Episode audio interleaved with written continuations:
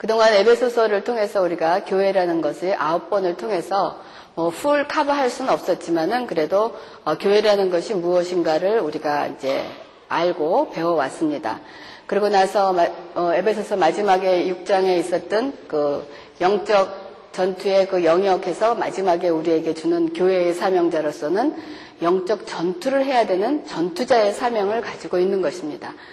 그 영적 전투의 무기로서 가장 중요한 것이 기도라는 거예요. 여러 가지 중요한 게 있지만 그래서 우리가 그 기도에 대한 것을 앞으로 오랜 시간에 걸쳐서 여러분과 함께 나누고자 합니다. 물론 여러분이 기도에 관한 서적이라든지 설교라든지 또한 성경 공부라든지 여러분이 많이 듣고 배우고 기도에 대한 것을 많이 알고 계시리라고 믿습니다. 그런데 이제 먼저 우리가 어, 기도라는 것이 예수님께서 이 주기도문은 예수님께서 우리에게 알려주신 기도의 원리요 모범이요 또한 표준이 되는 것이 바로 주기도문입니다. 신앙생활을 오래 하신 분들은 아마 주기도문에 대한 설교는 뭐 정말 몇십 번씩 수십 번씩 들으실 수도 있었겠고 또 앞으로 여기 앉아 계신 젊은 분들은 앞으로도 끊임없이 주기도문에 대한 설교와 모든 것을 접하실 수 있는 기회가 앞으로도 많이 있을 것입니다.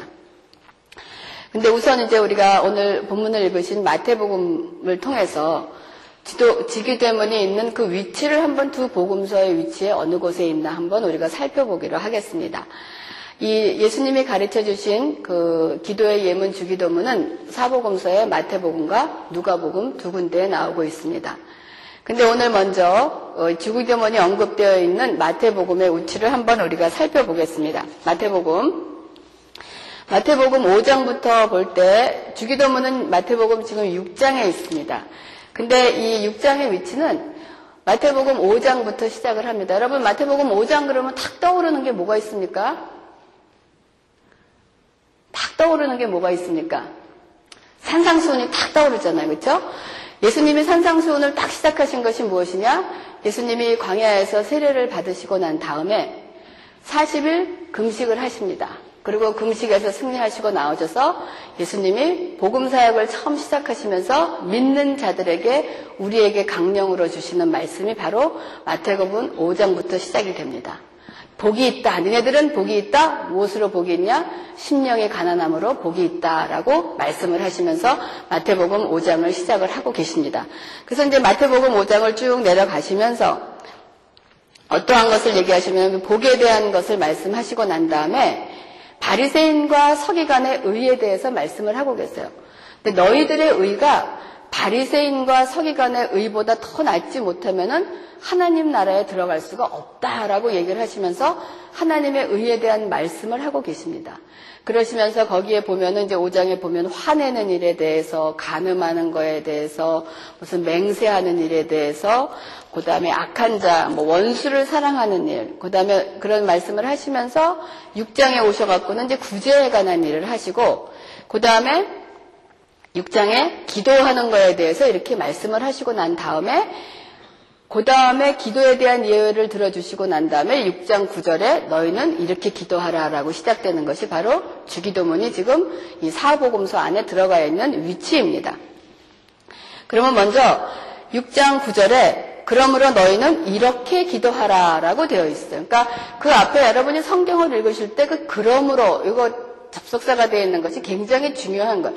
그러므로 그럴 때 보면은 위에 것을 한번 위에 들어 왜 그러므로라는 결론을 맺으셨는가 하니까 그 위에 너희는이라 그러면 너희하고 상반되는 사람들이 있는 거예요. 그러니까 기도하는 그 당시에 예수님의 제자들만 기도하는 것이 아니고 모든 바리새인과 서기 열심히 기도했던 사람들이에요.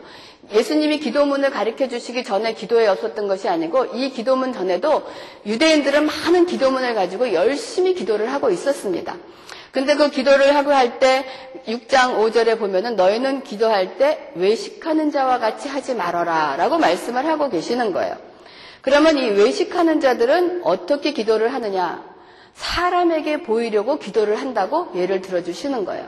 그러면 너희는 이렇게 기도하라 라고 하면은 외식하는 자들이 하는 것처럼 사람에게 보이려고 기도하지 말아라 하는 그 말씀의 내용이 포함이 되고 있는 것입니다.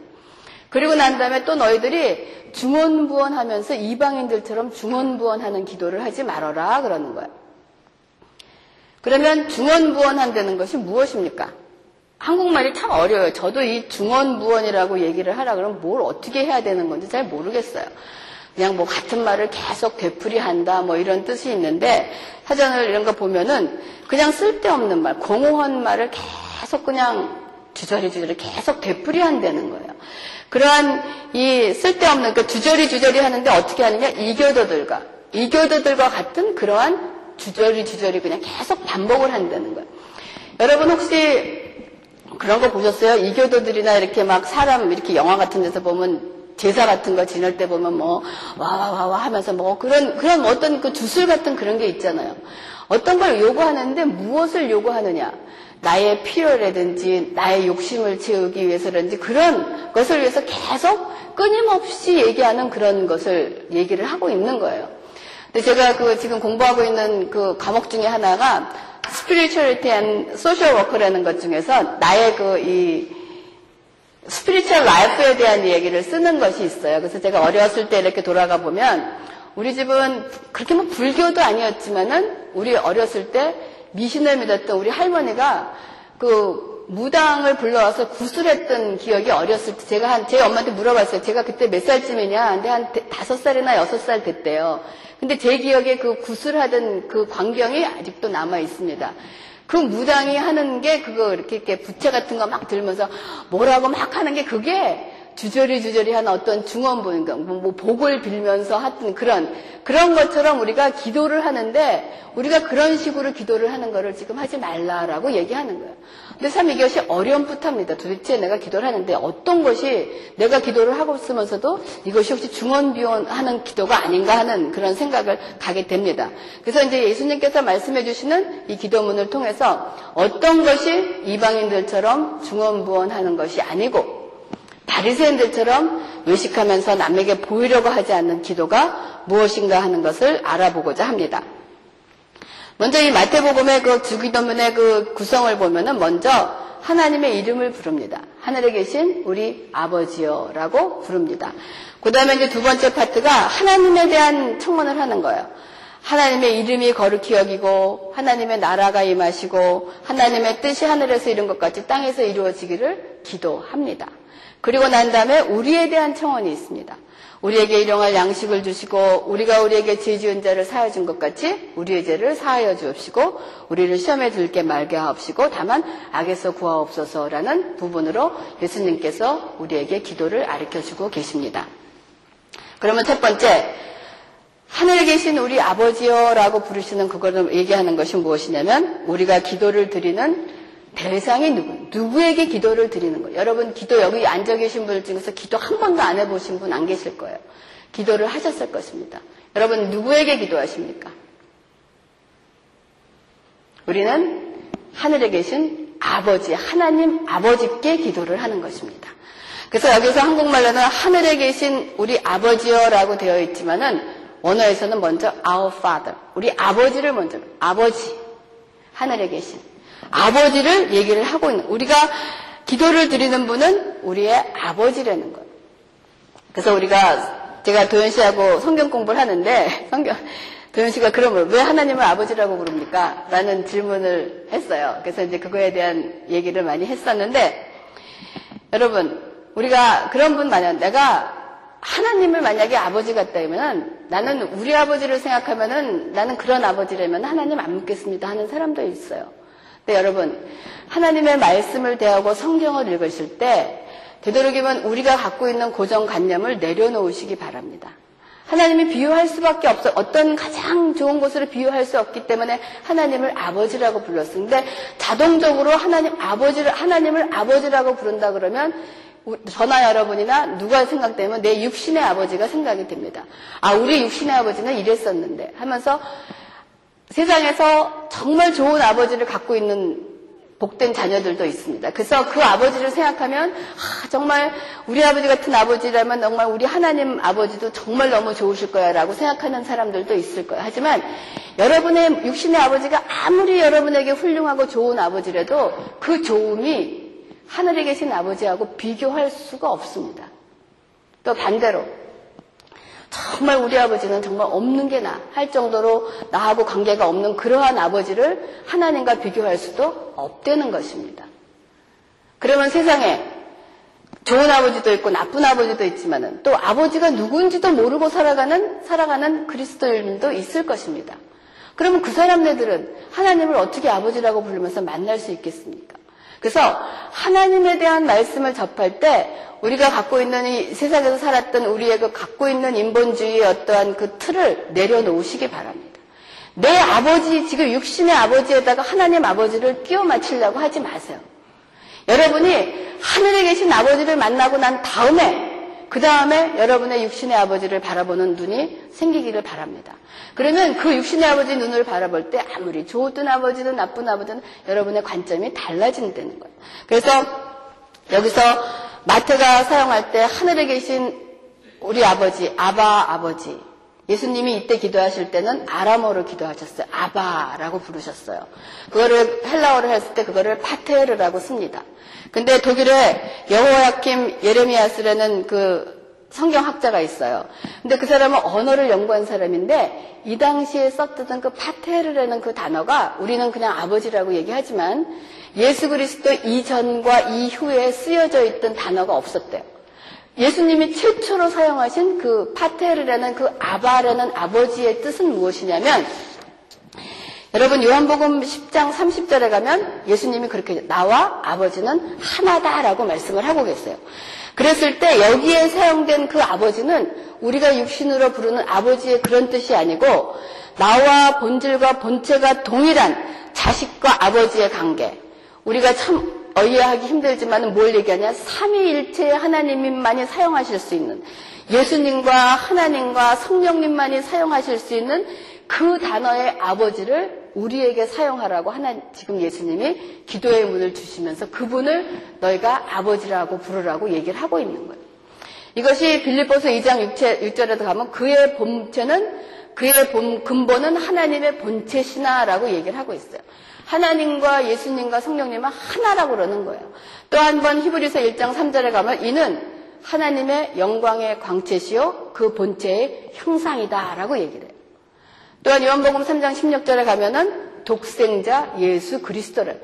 그러니까 여기서 사용한 그는 아버지는 그냥 우리가 부르는 그런 아버지가 아니고 오직 하나님과 예수님과 성령님과 삼위일체 그분만들이 예수님이 그 관계에서 사용할 수 있었던 그 아바, 아버지라는 그 단어를 지금 우리에게 그거를 사용할 수 있도록 허락해 주시는 것입니다. 그래서 여러분 지금 이거를 들으시고 여러분이 얼마만큼 이해가 되는지는 모르겠습니다만 그 이름을 부르고 우리가 하늘을 향해서 그냥 하나님 아버지라고 부를 수 있는 그것이 얼마나 어마어마한 큰 특혜여 축복이라는 것이 여러분의 마음속에 감동이 올 수 있기를 정말 간절히 강구하고 기도합니다.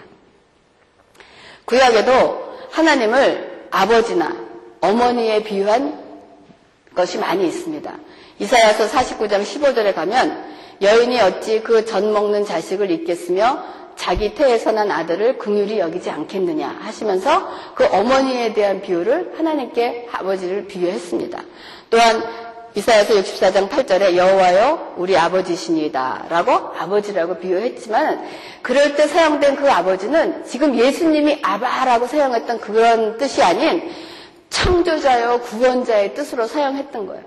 여러분 구약 시대 지금 이 예수님의 기도를 듣고 있던 이 유대인들은 어떤 사람이냐면 하나님이 너무 경외롭기 때문에 하나님의 이름을 조차도 부를 수가 없었어요.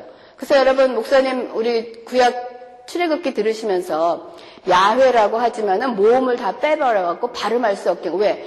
하나님의 이름을 감히 어떻게 부르냐 이가 그래서 모음을 다 빼버려 갖고 발음을 할 수 없게끔 그래서 하나님이라는 말이 나오면 하고 멈춰버렸다고 그만큼 하나님의 경외롭고 하나님의 이름을 부르지 못하던 유대인들이었습니다. 그만큼 우리와 하나님의 관계가 그랬던 거예요. 그리고 또한 수도승들이나 이런 사람들이 하나님의 이 글을 받아 쓰다가 쓰다가 쓰다가 하나님이라는 단어가 나오면 붓을 딱 놓고 가서 목욕을 막 했대요. 목욕을 하고 다 하고 난 다음에 와서 다시 그거를 쓰고 또 가다가 하나님이 또 남, 그만큼 하나님의 관계에서 그렇게 얘기했던 거예요. 그래서 구약에 보면 그 하나님을 야훼라는 것을 너무 부르기가 힘이 들어서 그 나오면 어떻게 하냐면 엘로힘이라든지 아도나이라든지 the Lord, the Lord 주로 바꿔서 하나님의 이름 그만큼 하나님의 이름이 높여졌고 어려웠던 것을 예수님이 딱 오셔갖고 우리 보고 아바. 그러니까 예를 들면은 아빠라는 거예요. 하나님을 아버지라고 부르라고 지금 우리의 기도문의 첫 번째 그거를 알려주시는 거기 때문에 얼마나 크고 놀라운 일입니까? 그래서 여러분이 우리가 기도하는 대상에 딱 앉았을 때 주여 아버지라고 부릅니다. 그래서 하늘에 계신 우리 아버지, 우리 아버지라고 그러는 거예요. 나의 아버지가 아닌 우리 아버지라고 가르쳐 주십니다. 우리는 무엇입니까? 우리 기독교는, 교회는 공동체를 얘기하고 있는 거예요. 여기서 우리라고 얘기했을 때 하나님은 만세 전부터 교회를 부르시고 창조해 놓으시고 하나님의 백성을 부르신 그 우리라는 그 공동체가 있습니다. 그래서 여러분들이 우리가 여러분들이 이곳에서 교회 생활을 하면서 얼마만큼 어떤 사람은 1년, 2년, 또 3년 오랫동안 하기도 하지만은 또 우리가 떠나가기도 합니다. 그래서 다시 이 뉴브론스윅이라는 위치에서 다시 만날 수도 없을지 모르지만은 우리는 영원한 하늘나라에서 같이 살 우리라는 공동체에 하나님의 자녀된 것을 잊지 마시기 바랍니다. 여러분 한번 주위를 돌려보세요. 지금 오늘 한 번 보고 또 영원히 못 볼지도 모르지만은 나중에 그 나라와 그 땅에 갔을 때는 우리가 전부 다 그 안에 하나가 된 그리스도의 공동체라는 거 잊지 마시기 바랍니다. hopefully 여기에 계신 분들이 모두 있기를 원합니다. 그래서 우리라는 것이 이 공동체라는 것이 얼마나 중요한 게, 중요한지 우리가 새삼교회라는 이 교회 작은 것도 공동체지만은 새삼교회 하나만의 공동체가 아닌가. 하나님이 범우주적으로 부르신 모든 하나님의 믿는 백성을 다 우리라고 얘기를 하는 것입니다. 그리고 난 다음에 가장 먼저 기도할 때 가장 중요한 점이 뭐냐? 하늘에 계신 우리 아버지여라고 부를 때 내가 기도를 드리는 대상인 누구이며 그분과의 관계가 확립이 되어 있지 않으면 정확한 확립이 되어 있지 않으면 우리가 기도를 할 수가 없는 거예요. 청원을 할 수가 없는 거예요. 내가 그분이 내가 기도를 부탁을 드리고 청원하는 분이 나에게 어떠한 존재이며 그분이 어떠는 것이 내 마음에 확실하게 서 있지 않으면은 아무리 기도를 해도 그 기도가 하나님과 연결이 안 되는 거예요. 하나님 그 내가 기도하는 아버지가 누군지 모르고 내 필요만을 위해서 아무리 기도하더라도 하나님은 그거를 응답하시지 않는다는 것입니다. 그것처럼 하늘에 계신 우리 아버지여 하는 그 짧은 패러그램이지만은 그것이 우리의 모든 신앙의 고백입니다. 그 관계가 완전히 확립되어 있지 않으면 그 다음 스텝으로 나갈 수가 없는 거예요. 그래서 짧은 거지만은 하늘에 계신 우리 아버지여가 여러분의 심령을 내리칠 수 있는 그런 큰 파워가 되기를 바랍니다.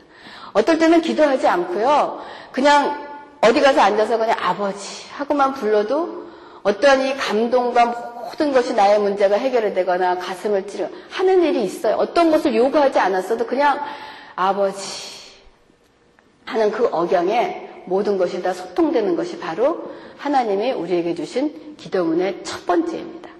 그래서 이러한 관계가 성립이 되고 우리가 무엇을 구해야 할지를 정확하게 알고 난 다음에 바로 하는 기도의 내용이 뭐냐? 이름이 거룩히 여김을 받으시오며라고 말씀을 하고 있습니다. 여기서 키워드는 거룩화되는 거예요. 거룩히. 그래서 히브리서 히브리 말로는 원어에 보면은 카더시라고 되어 있고 헬라어에서는 하기오스라고 되어 있습니다.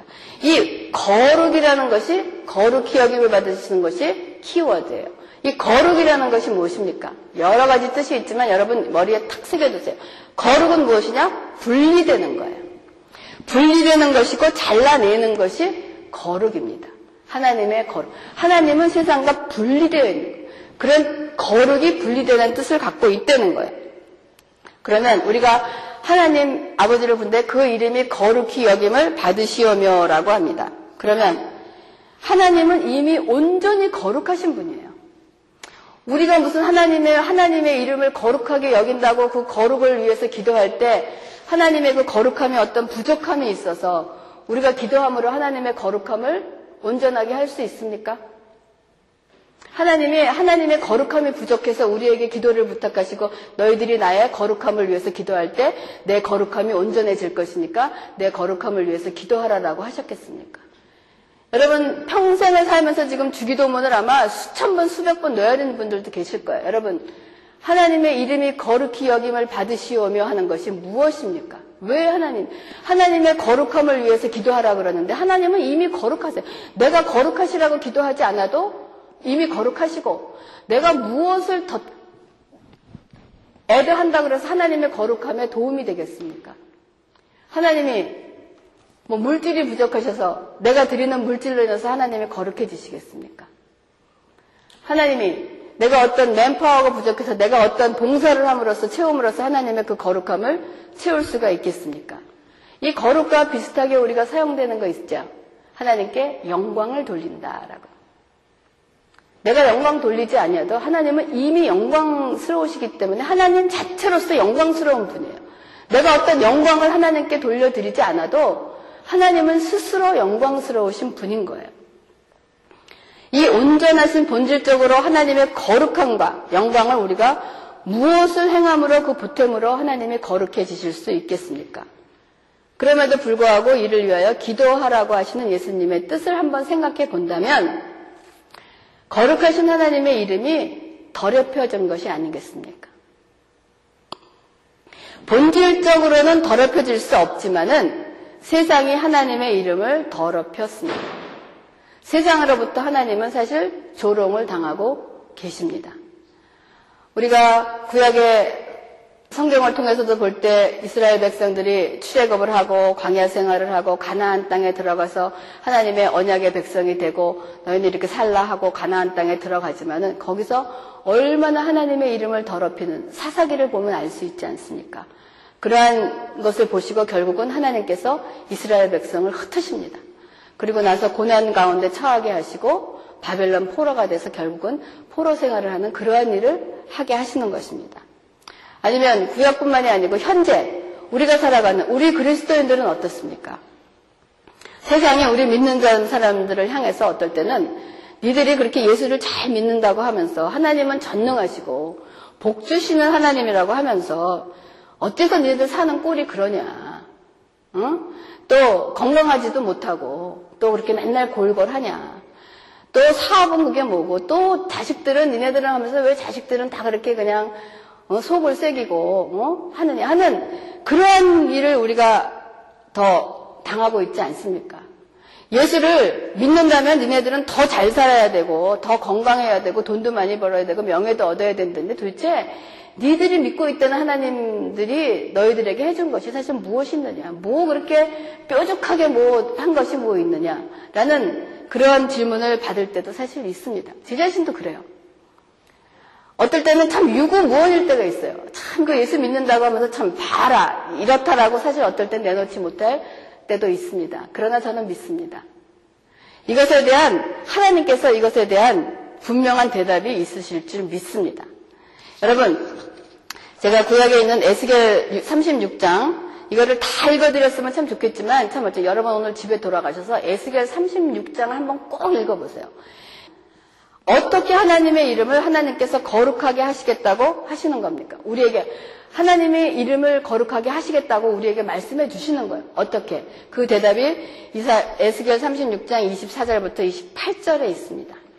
내가 너희를 여러 나라 가운데서 인도하여 내고 여러 민족 가운데서 모아 데리고 고국 땅에 들어가 맑은 물을 너희에게 뿌려서 너희로 정결하게 하되 곧 너희 모든 더러운 것에서와 모든 우상 숭배에서 너희를 정결하게 할 것이며 또 새 영을 너희 속에 두고 새 마음을 너희에게 주되 너희 육신에서 굳은 마음을 제거하고 부드러운 마음을 줄 것이며 내 영을 내 속에 두어 너희로 내 균례를 행하게 하리니 너희가 내 규례를 지켜 행할지라 또 내 영을 너희 속에 두어 너희로 내 율례를 지키게 하리니 너희가 내 규례를 지켜다. 내가 너희 조상들에게 준 땅에서 너희가 거주하며 내 백성이 되고 나는 너의 하나님이 되리라 라고 하시면서 내가 너희들을 거룩하게 한다라고 말씀을 하는 거예요. 그렇기 때문에 하나님의 이름이 거룩히 여김을 받으시오며라고 하는 그 기도한다는 것은 바로 우리가 그리스도의 영을 우리 속에 두어서 우리의 굳은 마음을 제하여 버리고 부드러운 마음으로 하나님의 말씀을 따라가 살아가는 우리가 하나님의 백성이 되고 하나님은 우리의 하나님이 되시는 것이 우리가 그 이름을 거룩하게 하시는 것입니다. 구원받은 자의 삶을 살아가는 것이 여러분의 구원이 하나님의 이름을 거룩하게 하는 거예요. 그래서 교회의 가장 큰 기도의 내용은 무엇입니까? 성도의 구원입니다. 구원받는 자들이 하나님의 이 기도의 제목에 예수님이 기도의 본을 가르쳐 주신 것은 예수님의 바로 소원인 거예요. 예수님의 소원이 무엇이냐? 하나님의 백성의 구원을 놓고 기도하신 구원이 하나님의 바로 소원인 것입니다. 그러나 그리스도인의 삶 가운데서 끊임없이 나타나는 고난과 역경은 바로 이러한 구원을 이루어가는 삶의 여정이며 이것이 바로 우리의 굳은 마음을 제거해가는 과정인 것을 여러분 잊지 마시기 바랍니다. 그래서 어쩌면 세상 사람들은 우리를 향해서 마귀들은 우리의 그 관심을 교회에는 오더라도 구원이나 또 생명에 관한 것이 아니라 어떤 도덕에 관한 거요, 친절에 관한 거요, 교양에 관한 것을 듣게 하기를 원합니다. 제가 어떤 목사님의 설교를 들을 때 그 목사님이 그러시더라고요. 신방을 가셨대요. 신방을 가셨는데 그 많은 음식을 차리고 목사님을 막 대접을 하는데 그 주인이 그러더래요. 아, 목사님, 저는 교회를 나가긴 하지만은 뭐 구원이나 이런 거는 보다도 가면은 참 좋은 말씀을 듣고 참 오르신 말씀을 듣고 편안하고 또 사람하고 교제해서 그래서 참 교회 나갑니다라고 얘기를 하는데 자기가 참 마음이 무겁더래요. 그래서 그 교회를 정말 그러고 나오는 사람들이 생각보다 굉장히 많다는 거예요. 마귀들은 우리의 관심을 그리로 바꾸고 있습니다. 그러시면서 그 목사님이 뭐라 그러시냐면 교회에 앉아서 교회에 앉아서 설교 들으면서 웃다가 지옥 가면 무슨 소용이 있냐는 거예요. 여러분들이 교회 에 오셔갖고 어떤 교양의 말씀, 어떤 위로의 말씀, 어떤 정말 좋은 그런 말씀을 듣다가 지옥 가면 무슨 어떻게 하겠습니까? 그 말이 참 이렇게 심령에 와서 참 닿더라고요. 그것처럼 우리 마귀들은 관심을 그때 보이면 돌리게 하는 거예요. 그러니까 너희들의 그 그리스도인의 삶이 그렇게 힘들고 어려운 게 그, 아마 우리를 비난할지도 모릅니다. 하지만 우리의 구정, 구원 과정 가운데서 하나님은 이미 우리를 그렇게 우리의 굳은 마음을 제거하는 과정인 거예요. 그러니까 저는 믿습니다. 혹시 우리를 향하여 그렇게 손가락질하던 세상은 마지막 날에 왔을 때 그들은 세상에 타는 그 지옥불 가운데서 우리를 향해서 그럴 것입니다. 아, 그때 니네들이 맞았구나. 이거 어떡하냐. 근데 이미 때는 늦으리. 버스는 떠나가고 마는 거예요. 그래서 이 예, 하나님의 이름이 거룩히 여김을 받으시오며 라고 얘기했을 때 그 말씀은 우리가 우리의 구원에 이르러가는 그 삶, 우리의 구원의 삶, 하나님을 닮아가는 그 삶이 바로 하나님의 이름을 거룩하게 여기는 것입니다. 즉, 거룩이라는 그 뜻에는 하나님만이 오직 유일하신 하나님이십니다라는 고백입니다. 그 거룩하신 하나님의 이름은 오직 예수 그리스도만으로 밖에는 거룩해질 수 없다는 것입니다. 그 외에 다른 이름으로 될 수는 없다는 거예요. 즉 예수 그리스도를 믿는 우리들의 구원을 통해서 하나님의 이름이 거룩히 여김을 받으실 수 있다는 것입니다. 사도행전 4장 12절에 다른 이로서는 구원을 받을 수 없나니 천한 사람 중에 구원을 받은 다른 이름을 우리에게 주신 일이 없다. 예수께서 요한복음 14장 6절에는 예수께서 이르시되 내가 곧 길이요 진리요 생명이니 나로 말미암지 않고는 아버지께로 올 자가 없다는 것입니다. 여러분 오직 예수 그리스도 한 분뿐만이 우리를 거룩하게 하실 수 있으며 우리를 구원의 길로 인도하신다는 거 여러분 그 밧줄을 놓지 마시기 바랍니다. 여러분, 우리, 우리라 그러는데 그 우리라는 거에 또 오해 없으시기 바랍니다. 제가 어저께 이렇게 신문을, 인터넷 신문을 보다 보니까 어떤 기사가 났냐면요. 세계, 세계 종교가 하나가 되어 난치병 어린이 돕기를 나서서 바자회가 났어요. 세계의 종교가 어디냐? 기독교와 캐도릭과 불교의 세 종교 그 이 리더들이 함께 바자회를 해서 남치병을 얻는 등 돕는 바자회를 했어요. 그래서 기사에 종교를 초월한 이웃사, 이웃사랑 행사로 많은 관심을 끌어서 저각 종교들이 서로 존중하고 합심해 이웃사랑을 실천하는 뜻깊은 행사였다 하고 세상은 그들을 칭찬했습니다. 하나님이 이들을 기뻐하시고 칭찬하시겠습니까? 이거가 우리가 아니라는 거예요. 어떤 많은 기독교의 지도자들이 그런 데 나가서 그런 노래를 합니다. 우리 왜 손에 손잡고 여러분 있잖아요. 손에 손잡고 이제 모두 일어나 영원히 함께 살아가야길 나서자. 손에 손잡고 벽을 넘어서 우리 사는 세상 더욱 살기 좋은 살기 좋도록 손에 손잡고 하면서 우리가 되는 거 하나를 외치는 그러한 종교의 지도자들이 있습니다. 여러분 정신 차리기 바랍니다. 우리라는 것은 그러한 우리를 얘기하는 게 아니에요. 구원을 얻을 수 있는 하나님의 자녀가 되는 길은 오직 예수 그리스도밖에 없다는 것이 우리의 삶의 모토이며 이 세상을 살아가는 힘입니다. 하지만 그 힘만을 붙잡고 살아가기가 그 옛날보다도 이 포스트 모더니즘 21세기를 살아가는 이 사회가 사실 더 힘들고 어렵고 마귀들은 우리를 더 우겨 싸움을 쌉니다. 하지만 더욱더 잡아야 될 것이 무엇이냐? 오직 예수 그리스도뿐이 없다는 거예요. 우리가 그거를 잡고 있을 때 우리의 싸움이 우리가 싸우는 것이 아니요 그리스도께서 이미 이겨놓은 싸움을 저와 여러분에게 먼 훗날 우리에게 허락하실 줄 믿습니다. 그래서 하늘에 계신 우리 아버지요 이름이 거룩히 여김을 받으시오며 라고 얘기하면서 아멘 주 예수여 오시옵소서 그날이 반드시 올 줄 믿습니다. 그날에 우리가 함께 그날에 영원히 그날에 그의 이름을 높이면서 저와 여러분이 승리하는 삶을 살기를 주님의 이름으로 축원합니다. 기도하겠습니다.